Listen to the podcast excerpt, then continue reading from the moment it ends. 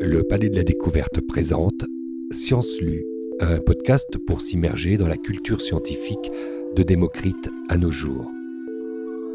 Épisode 3 Monsieur Tompkins explore l'atome, un texte de Georges Gamov.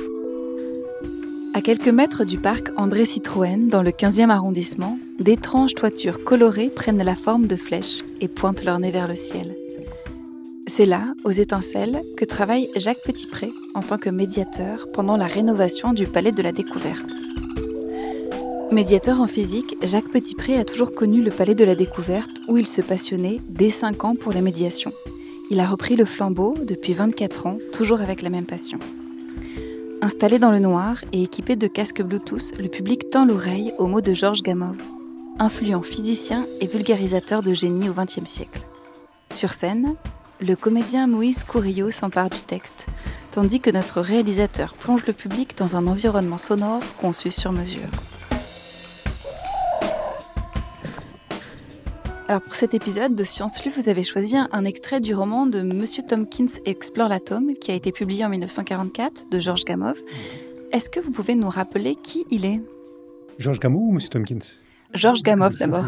Alors c'est un, grand nom de la physique au XXe siècle. Il a, il a fait, il a été, il a fait des travaux influents en, physique quantique tout d'abord. C'est un des découvreurs de l'effet tunnel. Ensuite en cosmologie, il a, il a, il a contribué au modèle du Big Bang. Et puis, bah, puisqu'il était un homme de beaucoup d'intérêt, il a même fait de la biologie, de la génétique sur la, fin de sa carrière. Il a aussi euh, eu de grandes contributions en biologie. C'est aussi un des maîtres de la vulgarisation scientifique, non? Effectivement, effectivement, par sa, série de, livres sur les aventures de M. Tompkins, il a, il, a créé, si je peux dire, un style de, vulgarisation qui, euh, qui reste euh, d'actualité même, euh, même 60 ans après son écriture. Et alors, quel a été son parcours? Où est-ce qu'il est né? Où est-ce qu'il est allé? Il est né à Odessa. il a commencé sa carrière dans ce qui était l'ancienne Union soviétique. Et ensuite, il a été invité, je crois que c'était en 1930, au congrès de Solvay. Il a demandé à pouvoir y aller. Et, là, à son grand étonnement, on lui a donné l'autorisation d'y aller, ce qui était rare à l'époque pour les physiciens soviétiques. Et donc, il en a profité pour s'enfuir avec sa femme, qu'il a fait passer pour sa secrétaire. Donc, c'était juste avant la Seconde Guerre mondiale, c'est ça? Tout à fait. Et ensuite, il a terminé sa, sa carrière entre aux États-Unis et en Angleterre également. Il était un peu, un peu sur les deux. Est-ce que vous vous souvenez de la première fois où vous avez découvert ce texte, donc Mr. Euh, Mr. Tompkins ou Monsieur Tompkins explore l'atome Oui, puisque c'est bah c'est mon grand-père qui m'a offert ce livre, euh, donc j'avais une dizaine d'années à peu près. Je l'ai là, l'édition originale. Donc c'est l'édition qu'on ne trouve plus maintenant Non, tout à fait. Et j'ai lu ça et je pense que c'est une des choses qui a fait que j'ai plongé dans la physique. C'était euh, une révélation, on peut le dire. Pourquoi? Cette série de livres, en fait, ça, ça montre vraiment le côté merveilleux de la science et de la physique en, particulier.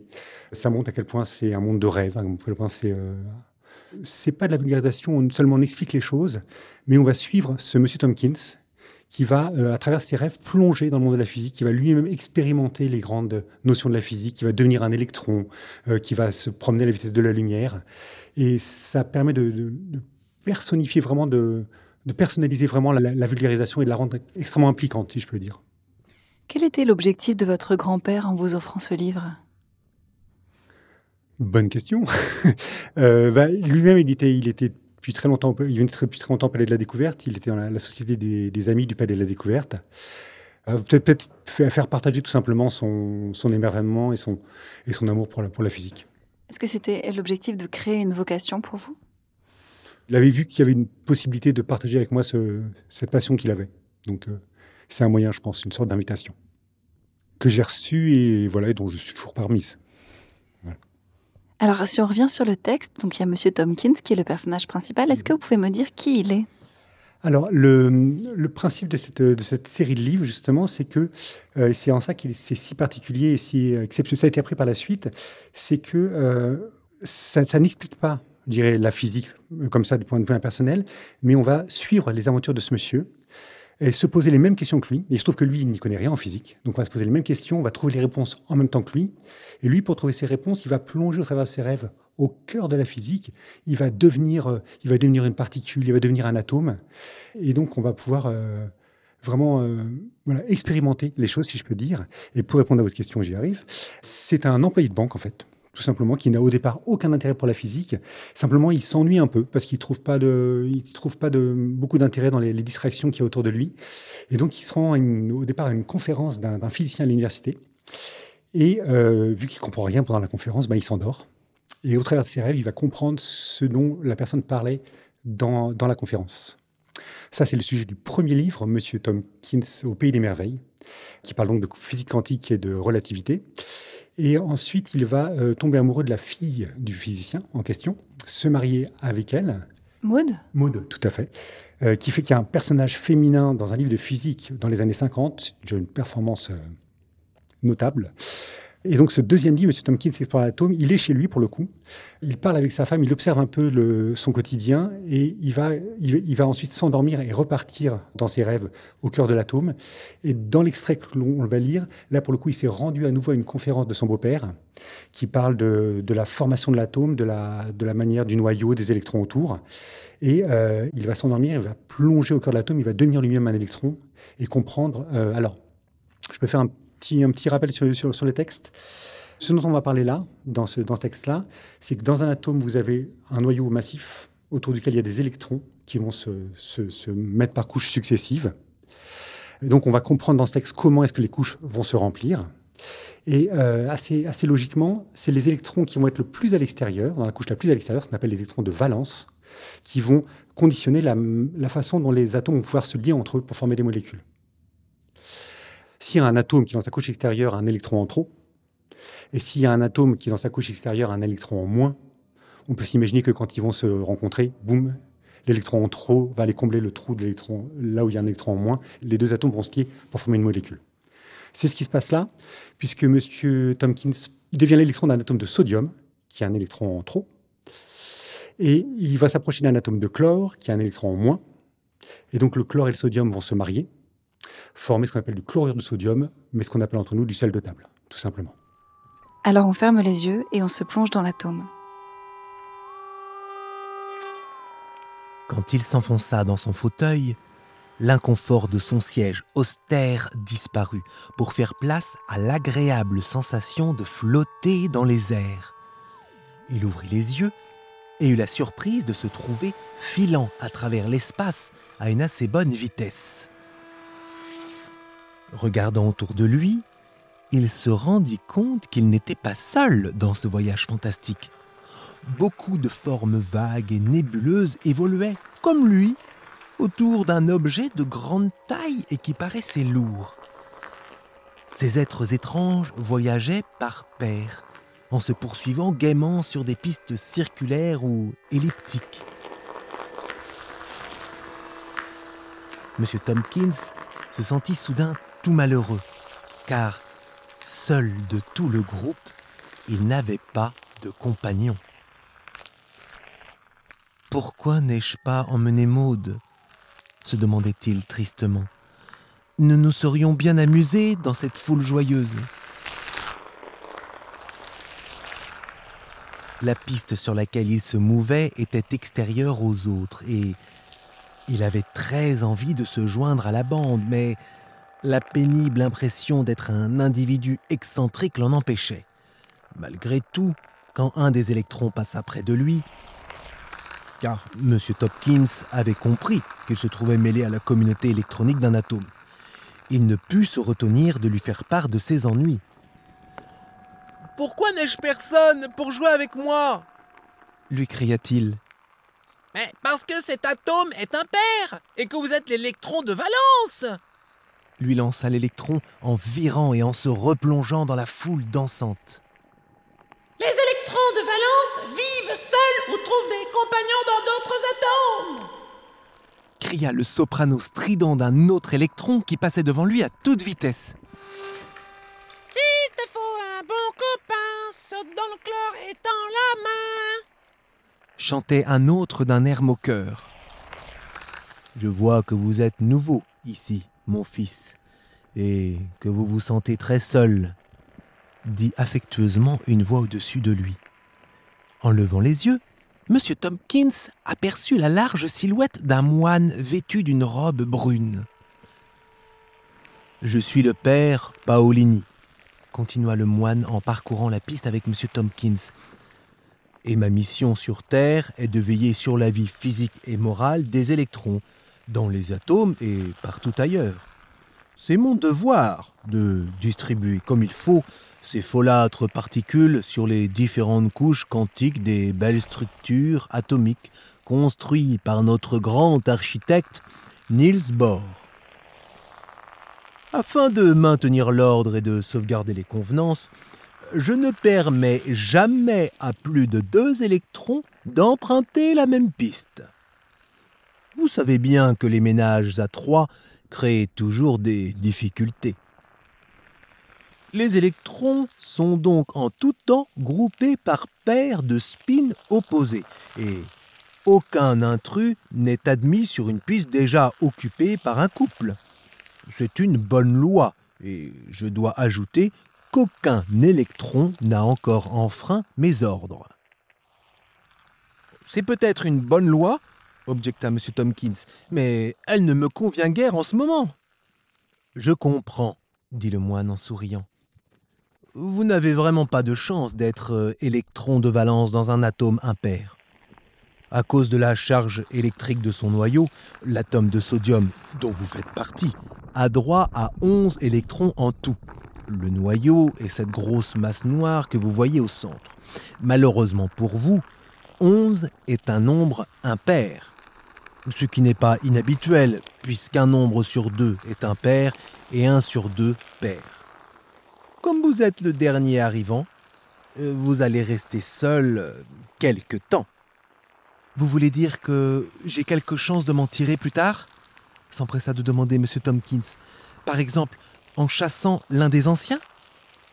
Pas exactement, dit le moine en le menaçant de son index charnu. Pourtant, il peut toujours se faire qu'un des membres d'un cercle intérieur soit projeté au dehors par une perturbation étrangère, et cela libérerait une place. Mais si j'étais vous, je n'y compterais pas trop. Ils m'ont dit que je devais aller dans du chlore, dit M. Tompkins, déçu des paroles du père Paolini. Pouvez-vous m'expliquer comment il faut faire? Jeune homme, jeune homme, soupira le moine tristement. Pourquoi recherchez-vous à ce point la compagnie? Ne pouvez-vous jouir de votre solitude et de l'occasion que le ciel vous envoie de contempler votre âme en toute sérénité? Pourquoi les électrons impairs doivent-ils toujours aspirer à la vie temporelle? Pourtant, si vous insistez pour ne pas rester seul, je vous aiderai à réaliser votre souhait. Regardez dans la direction que je vous indique.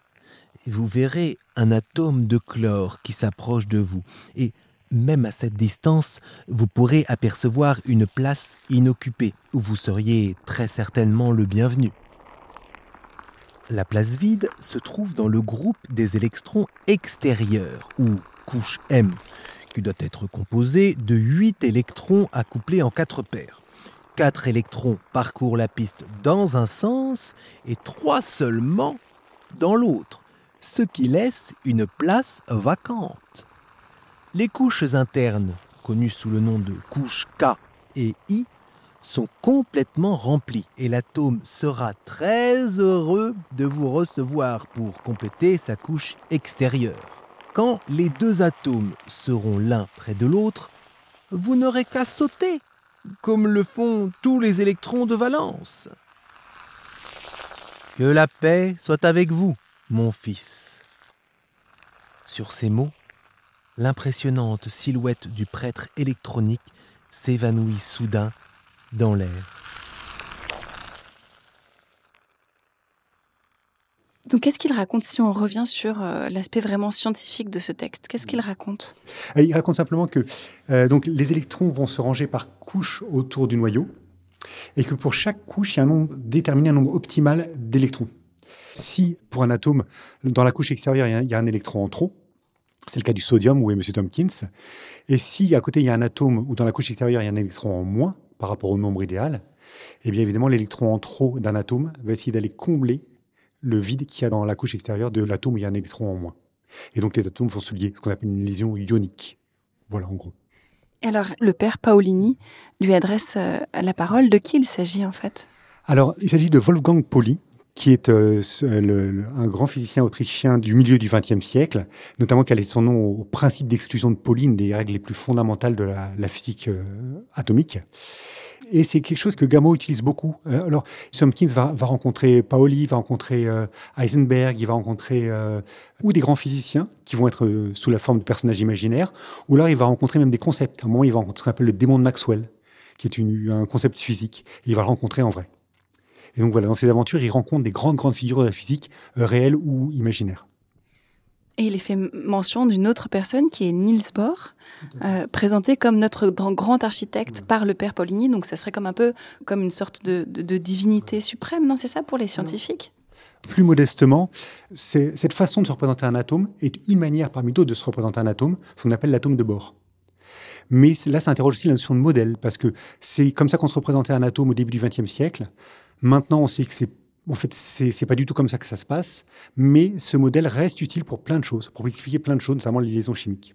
Et donc, Bohr est celui qui a eu l'idée de cet atome où on a le noyau au milieu et les électrons qui tournent autour, qui est d'ailleurs le modèle que 99% des gens ont en tête quand ils pensent à un atome, alors qu'en fait, c'est pas vraiment euh, un noyau avec des électrons qui tournent autour. Mais c'est surplanter les choses comme ça, ça permet d'expliquer beaucoup de choses. Pourquoi cette référence à la religion à travers donc le, père Paulini et en même temps l'idée du grand architecte euh, qui est aussi une périphrase qu'on emploie pour parler de Dieu?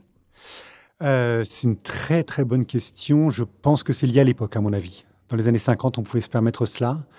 Il y a aussi l'idée aussi que la, physique est, vécue par certains comme quelque chose qui peut expliquer les règles de l'univers. Il y a quelque chose de.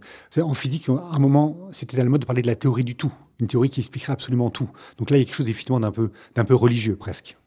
Donc je pense que c'est pour ça qu'il y a ce genre de, de référence. C'est pas une volonté de se moquer? De la religion? De la tentative de tout expliquer de la religion?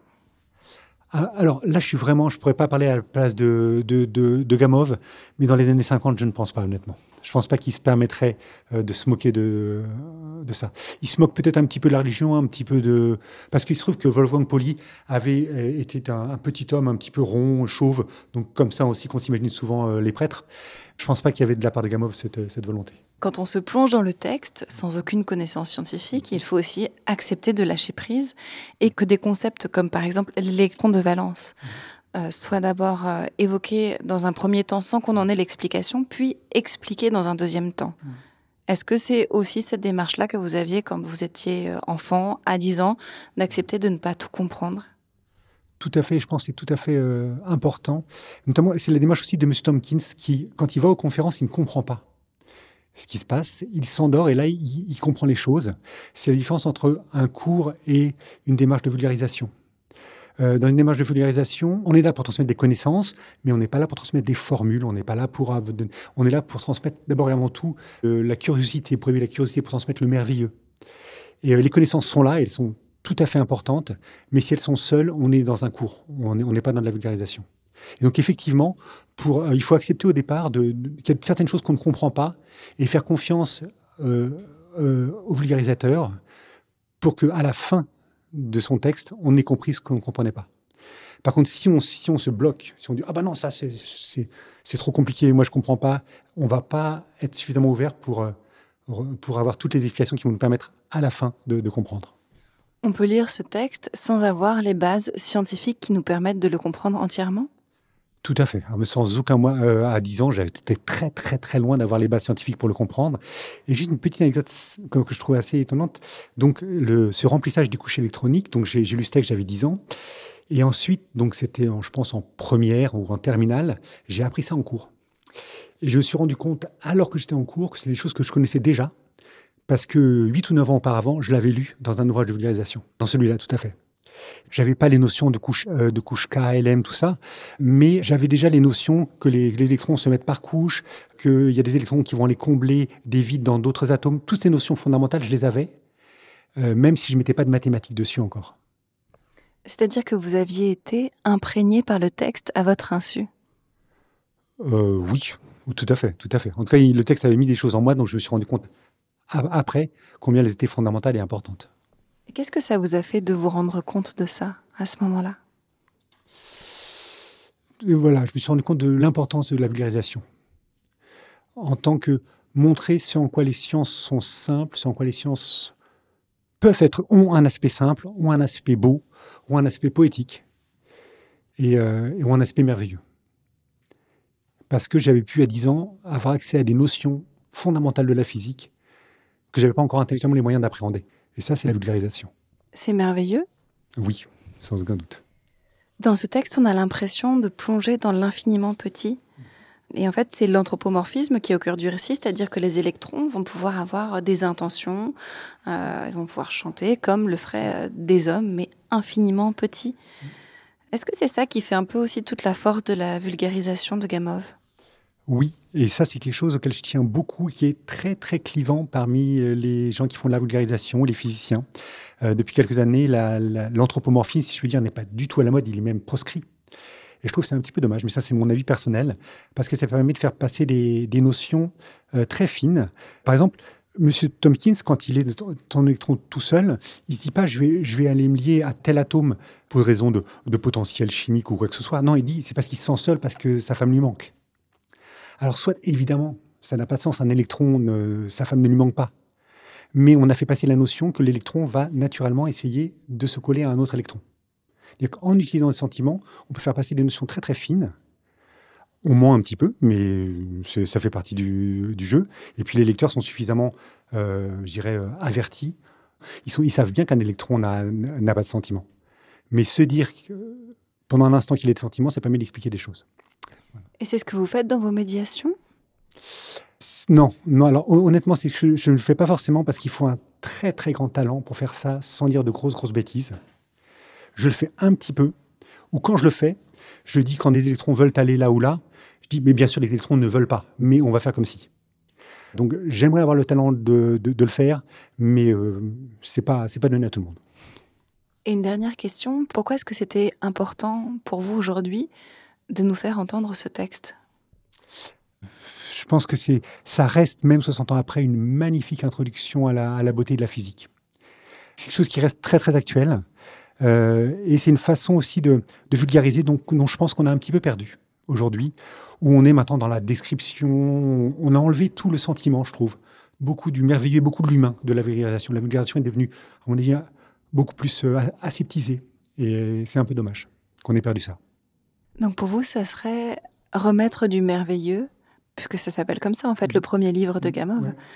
remettre du merveilleux dans la vulgarisation scientifique. Voilà, en, en tout cas, c'est une manière de le faire, tout à fait. On trouve encore du merveilleux dans la vulgaris- vulgarisation aujourd'hui, mais pas de la façon dont on le trouvait dans, dans les aventures de M. Tompkins. Merci. Est-ce qu'il y a des questions dans le public? Bah, Moi, je voulais revenir euh, quand il y, a- il y a eu la discussion où euh, on se demandait s'il se moquait de la religion. Est-ce que ce serait peut-être pas plutôt dans l'autre sens Est-ce qu'il n'y avait pas un petit côté peut-être un peu moqueur vis-à-vis de Bord ou euh, de, de Pauli, ou c'est ça? Euh, C'est-à-dire, voilà, un, un côté, bon, ah, des gens qui disent, ouais, je vais tout expliquer. Alors, comme si un peu Bohr était le pape de la physique, avec peut-être un petit peu d'ironie, ou je sais pas. Alors effectivement, je, encore une fois, je suis pas dans l'esprit de Gamow, mais ça, cette explication me parle beaucoup plus. C'est effectivement, on peut, j'imagine plutôt ça. Euh, si on peut penser à sa place, ça, me, ça me semblerait plus. Quoi, ça me parle plus, effectivement, qu'il se moque un petit peu de certains grands physiciens. Alors, c'est pas forcément certains grands physiciens qui se prennent pour expliquer, ayant la prétention d'expliquer le monde, c'est plutôt ce qu'on leur fait dire après coup, hein, la plupart du temps. Eux, ils sont conscients des limites de, leur, de leurs travaux, la plupart du temps. Moi, j'ai une petite question. Est-ce qu'on peut faire ça un peu dans tous les domaines de la physique? C'est-à-dire, est-ce qu'on peut vulgariser comme on vient de le faire avec les atomes pratiquement dans tout? Est-ce qu'on peut, on peut, enfin, on arrive à essayer de trouver euh, cette manière de présenter d'une manière les électrons qui parlent, en fait, en quelque sorte La démarche peut être appliquée à d'autres domaines de la physique. Euh, oui, oui d'ailleurs. Le premier euh, parle de physique quantique et de relativité. Le deuxième parle de, mécanique, de physique statistique plutôt. Chaque tome étant un recueil d'articles. Euh, et donc là, on va parler plutôt de, euh, de la structure de l'atome, du noyau, des électrons, de choses un peu différentes. Et après, euh, M. Tompkins va continuer son exploration, puisque, en, je crois que c'est en 69, je crois, M. Tompkins s'explore lui-même. Et, on parle de biologie à ce moment-là. Donc oui, c'est je pense quelque chose qui est tout à fait, euh, qu'on peut imaginer dans, dans plein, plein d'autres choses. Et une- juste une toute petite, euh, petite anecdote justement sur le fait de, de plonger au cœur de la science. Le nom de M. Tompkins, alors on ne sait pas quels sont ses, prénoms, mais les trois initiales qui y a avant lui, c'est euh, CGH Tompkins. CGH étant les trois grandes constantes universelles de la physique.